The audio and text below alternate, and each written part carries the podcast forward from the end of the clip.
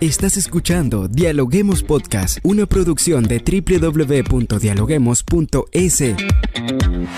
Cientos de académicos analizan, opinan y debaten. Son voces frescas que llegan a renovar la opinión pública desde una perspectiva diferente. Somos la puerta de entrada a la academia. Somos el nexo de la academia con la comunidad. Escucha nuestro podcast en Spotify o a través de la web www.dialoguemos.es. A continuación, Rangira Briseño debate junto a expertos, académicos y estudiantes los temas más curiosos del planeta. Hola, ¿qué tal amigos? ¿Cómo se encuentran? Como siempre, les damos la bienvenida a un nuevo episodio de podcast. Soy Rangira Briseño y saludamos a todas las personas que se conectan a esta hora en el Ecuador y en el mundo a través de la www.dialoguemos.es. Como siempre, hoy hablamos de un tema de coyuntura porque vamos a profundizar un poco lo que es el federalismo, una propuesta que ya suena en el Ecuador. Así que a continuación detallaremos las diferencias entre las propuestas de algunos políticos en el Ecuador y la realidad actual del país. No te muevas que así comenzamos un nuevo episodio. La propuesta de federalismo ha sido abordada en los últimos días en el Ecuador desde diversos sectores políticos y sociales ante los problemas que afectan a la nación luego del paro nacional. La mención más reciente proviene del exalcalde Jaime Nebot, quien aseguró que es el momento indicado para poner en marcha un proceso para cambiar el sistema político del Estado a un país regido por el federalismo. Esto le dijo al país. Para evitarlo es adoptar un modelo de país que sin dejar de ser unido sea federal. Alguien dijo, no hay idea más poderosa que aquella cuyo momento ha llegado, y sin duda ecuatoriano. El momento de una república federal y unida ha llegado. Bot habla de migrar a su modelo federalista. Expuso como ejemplo países como Argentina, Estados Unidos y Suiza donde tienen este modelo de nación. Pero, ¿cómo se vive en un Estado federal? Hoy Sandra Morazuti, docente e historiadora, nos dice lo siguiente desde la Argentina. Argentina es un país que se dice federal, prácticamente fue la discusión histórica desde sus comienzos, optó por el federalismo, pero pocas veces lo practica. Los senadores que representan a la institución provincial tienen que recurrir a ese poder para poder conseguir privilegios o necesidades propias de cada provincia. En realidad es bastante impracticable el federalismo argentino o bastante difícil de, reconocer como federalismo cuando todas las decisiones pasan por un Estado nacional que tiene muchísimo poder. Actualmente este planteamiento abre el debate en la comunidad ecuatoriana, pero dejando de lado el factor político, ¿conocen los ecuatorianos qué es el federalismo? Esto nos respondieron algunas personas. Eh, para mí el federalismo es una administración correspondiente a cada estado, provincia o ciudad y pienso que en Ecuador no aplicaría porque los fines políticos de cada, en este caso, en este caso, perdón, cada provincia es muy individualista. los alcaldes normalmente de cada provincia piensan solamente en sí mismos y no quieren compartir eh, la pluralidad que existe en el país. Eh, para mí el federalismo es una administración correspondiente a cada estado, provincia o ciudad y pienso que en Ecuador no aplicaría porque los fines políticos de cada, en este caso, en este caso, perdón, cada provincia es muy individualista. los alcaldes normalmente de cada provincia piensan solamente en sí mismos y no quieren compartir eh, la pluralidad que existe en el país como en el caso de lo que pasamos recientemente eh, después del paro con Cintia Viteri. Entonces ahí se vio ese, mm, ese rechazo que se tuvo por parte de ella. Entonces no creo que funcione porque políticamente hablando eh, todos piensan en sus propios intereses más no en el bien común. Hoy en nuestro podcast analizamos a profundidad esta doctrina política que ya resuena en el país. Hoy lo analizamos desde el punto de vista constitucional Y para ello, el día de hoy nos acompaña Jaime Celi. Él es docente de la Universidad Técnica Particular de Loja. Bienvenido, Jaime. ¿Cómo estás? Bien, muchas gracias, muy amable. Jaime, como bien lo comentaba en un inicio, esta propuesta de federalismo viene sonando mucho en Ecuador luego de lo que ha sido el paro nacional. Pero desde su punto de vista como experto, coméntenos, ¿es viable aplicar esta propuesta del Partido Social Cristiano para el Ecuador y en base a qué? A ver, yo creo que primero sería importante eh, ir entendiendo o, comprendiendo algunas cuestiones de qué acarrea este sistema federal. Es, importante entender que las, los modelos políticos eh, se organizan a través de un Estado unitario, como actualmente lo determina nuestra Constitución en su artículo 1, y también se pueden organizar a través de este modelo federal. ¿Qué implica eh, un Estado federal. Eh, pues en, primera cuestión es importante indicar que el costo que puede traer esta distribución del poder es eh, un costo que sería demasiadamente alto en el tema de recursos económicos. Sería una primera dificultad en la que el Ecuador tendría o que el Estado tendría que pasar para que esto pueda ocurrir. Lo segundo es entender eh, que el federalismo tiene cosas positivas que se desplegan en ciudades o en países que tienen una, una expresión geográfica demasiadamente extensa. El modelo clásico de federalismo lo tenemos en Estados Unidos, que son un país con una extensión territorial demasiadamente grande, y vemos que el federalismo en países pequeños como el Ecuador, que hoy por hoy tiene 24 provincias y una situación geográfica muy pequeña, eh, no tendría una cabida potencialmente buena, porque hay que tomar en cuenta que el cambio fundamental que trae el federalismo en estos casos es la conformación de pequeños estados o provincias dentro del territorio ecuatoriano y con una autonomía de estos estados política y legislativa inclusive hasta judicial, demasiadamente alta, al punto de comprender que una de las primeras cuestiones que puede traer el federalismo es que cada estado o provincia tenga una misma constitución, es decir, la conformación de una constitución que esté en armonía con la constitución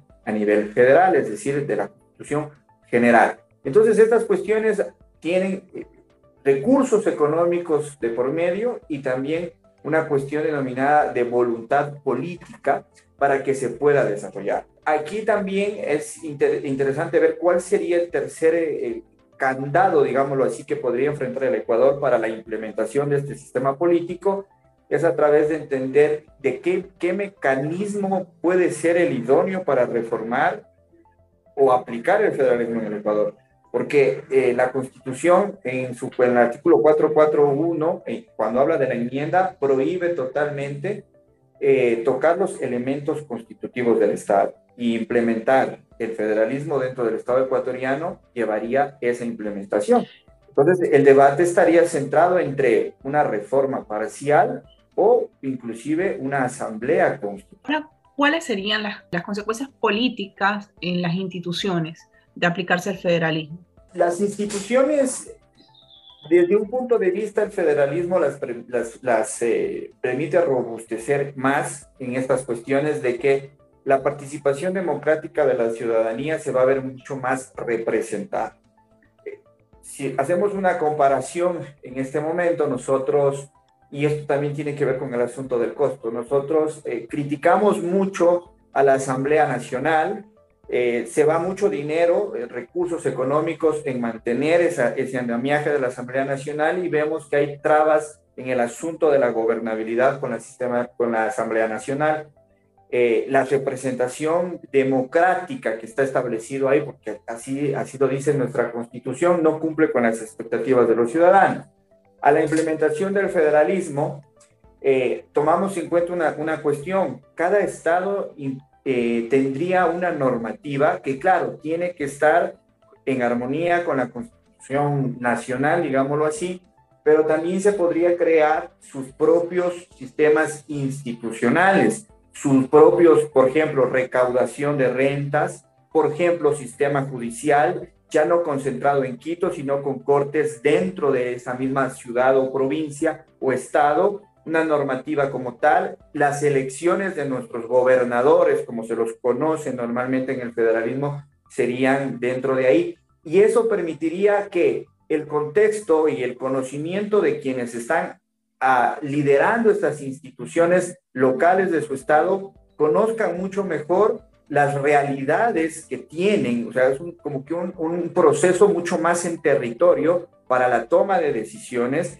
y en donde los ciudadanos están mucho más cerca de sus autoridades para poder ejercer una fiscalización o un control. Entonces, desde ese parámetro había una institucionalidad un poco más reforzada, local, con nuestra propia capacidad de resolver nuestros problemas, asumir nuestros propios errores si fuera el caso, dentro, dentro de cada estado, y ya no estaríamos esperando un pronunciamiento a nivel nacional, de una Asamblea Nacional, por ejemplo, que como le digo, eh, hoy por hoy, eh, con un porcentaje muy, muy bajo de representatividad y de aceptación por la ciudadanía, sigue siendo muy cuestionada. Jaime, ¿cómo cree usted que la población ecuatoriana entiende el concepto de federalismo? Cuéntenos.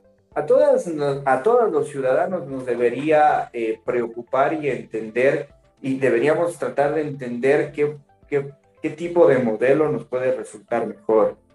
Eh, nosotros en la constitución actual tenemos un, un Estado que se gobierna a través de república, unitario y con el tema de la descentralización como tal. Tenemos gobiernos autónomos descentralizados que asumen competencias que siguen dependiendo de una administración central.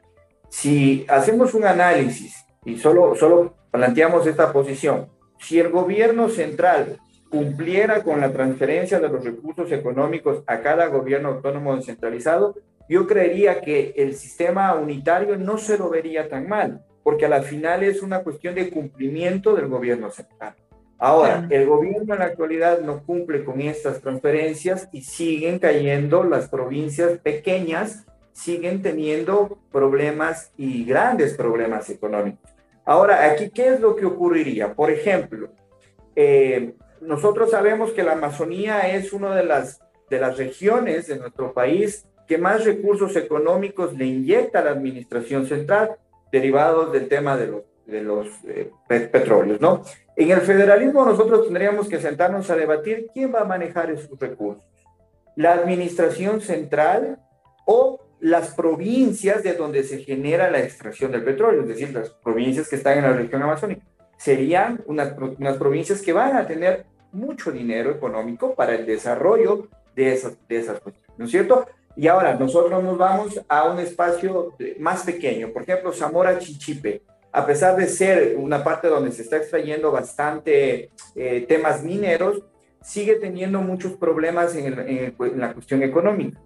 ¿Qué pasaría si, esa, si eso, esos recursos ya no le pertenecen, ya no le pertenecen, perdón, a eh, Zamora Chichipe y pasan a ser la administración central? Dentro del federalismo seguiría existiendo un aislamiento, ese sistema federalista no cumpliría con esas expectativas, no tendrían el presupuesto para los temas de representatividad y elecciones populares. Entonces, siempre es importante analizar estas cuestiones. La propuesta surge por las crisis políticas y económicas que el Ecuador ha sido o ha tenido y ha venido viviendo constantemente en cada uno de los gobiernos, ¿no? Entonces, la idea sale para tratar de cambiar si bien es cierto, vendemos la idea de que el sistema unitario ha fracasado y creen que la solución sería el tema del federalismo, hay que ser conscientes que el federalismo tiene un cambio profundo, muy difícil para mí, no imposible, pero muy difícil, y que también tendríamos que saber con el transcurso del tiempo cuáles pueden ser esas consecuencias. ¿Alguna reflexión final que nos quiera dejar el día de hoy? Sí, la ciudadanía tiene que empoderarse del asunto. Al final somos nosotros los, eh, los dueños de, o, tenemos esta decisión de, de, que el Ecuador cambie, de que el modelo tradicional de hacer política, el modelo de las instituciones del Estado nos ha demostrado a nosotros de que nos estamos estancando hacia un camino del desarrollo donde siempre debemos ir, debemos unirnos como tal es importante siempre que la unión se mantenga. dejar a un lado estos sectores o estos conceptos de regionalismo, de esta disputa que ha existido entre Quito como capital de la República, Guayaquil como eh, eh, ciudad que concentra la economía, las empresas, y más bien tratar de unificar estos criterios para que el Ecuador en sí, todas sus 24 provincias, surjan, ¿sí? tengan los recursos económicos, accedan a las condiciones mínimas que establece la misma constitución y se pueda vivir o se puede ir construyendo una nueva, un nuevo mejor estado. ¿sí? eso para mí es importante y claro, los jóvenes forman parte sustancial e importante de estos cambios. En ellos está que las decisiones y que eh, poder eh, cambiar estas cuestiones tradicionales que no han venido dando buenos resultados sean implementadas también dentro de nuestra constitución y dentro de nuestro Estado. ¿no? Jaime, como siempre, su explicación ha sido muy clara, muy sencilla y desde otro punto de vista que no han hecho otros analistas en el sentido de explicar bien de forma constitucional cómo es el proceso, cuál es la importancia para la ciudadanía y sobre todo cómo está estructurado un Estado federal. Muchas gracias por acompañarnos el día de hoy. Muy, muy amable, muchas gracias a ustedes, muy gentiles. Gracias por escucharnos. No se olviden de seguirnos en nuestras redes sociales, Facebook, Twitter e Instagram como Dialoguemos Info y visitar nuestra página web dialoguemos.es. Soy Rangira Briseño y seguimos dialogando en podcast. Esto fue Dialoguemos Podcast. Escucha todos los programas de Dialoguemos Podcast en www.dialoguemos.es. Suscríbete para no perderte ningún episodio. Estamos en Spotify. Sigue escuchando Dialoguemos Podcast, el nexo entre la academia y la comunidad.